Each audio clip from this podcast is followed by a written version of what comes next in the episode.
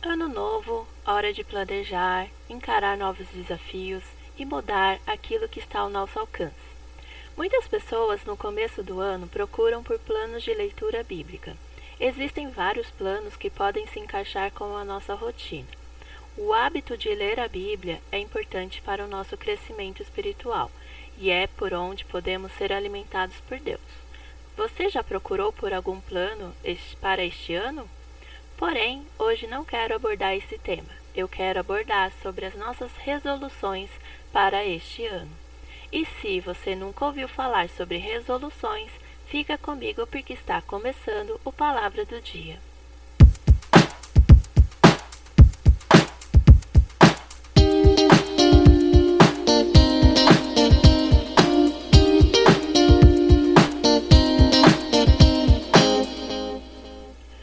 Dicionário, um dos significados da palavra resolução é aptidão natural para decidir e para manter essa decisão, e decisão tomada após muito pensar. Existe um livreto do autor A.W. Tozer em que ele escreve sobre cinco votos. Esses votos podem mudar totalmente a maneira como viveremos esse ano. Eu trouxe a palavra resolução porque ela traz essa ideia de que é uma decisão nossa e mantê-la é algo que precisa de esforço. Muitas vezes criamos metas e nos programamos para mudar alguma coisa na nossa vida, mas acaba que nos esquecemos ou relaxamos conforme os dias vão passando. Por isso, a importância de não apenas escrever, mas de sempre rever para mantermos elas em práticas, dia após dia. O livreto que mencionei se chama Cinco Votos para Obter Poder Espiritual e eu gostaria de compartilhar com vocês esses votos. O primeiro voto é: trate seriamente com o pecado. Nomeie o seu pecado por aquilo que ele realmente é. Se somos invejosos, devemos chamar de inveja. Sabemos que não somos perfeitos, mas ao identificar nossos pecados e levá-los diante de Deus, além de demonstrar que desejamos mudar, é também confiar que Ele pode nos libertar. Lembremos sempre que o sangue de Jesus Cristo nos purifica de todo o pecado. Segundo voto, não seja dono de coisa alguma. O autor ressalta que não está de modo algum incentivando que vendamos tudo, mas a ideia de não ser dono de coisa alguma é a de entender que nada é nosso de modo absoluto e que tudo é de Deus.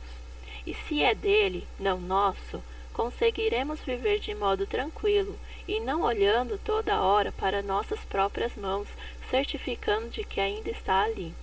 Terceiro voto: nunca se defenda. O senso de autodefesa é algo inato nosso. Se insistirmos, até podemos defender a nós mesmos. Porém, se entregamos a nossa defesa a Deus, Ele nos defenderá. Serei inimigo dos teus inimigos e adversário dos teus adversários. Isso está lá em Êxodo 23, 22. Quarto voto. Nunca passe adiante algo que prejudique alguém, mas, sobretudo, tende ardente amor uns para com os outros, porque o amor cobrirá a multidão de pecados. 1 Pedro 4, 8. Se queremos o favor de Deus, não podemos ser fofoqueiros. Ao sabermos de algo que possa obstruir ou ferir a reputação de um dos filhos de Deus, devemos enterrar essa informação para sempre. Se alguém vier com alguma história de maledicência, devemos encerrá-la ali mesmo. Deus tomará conta daquela história.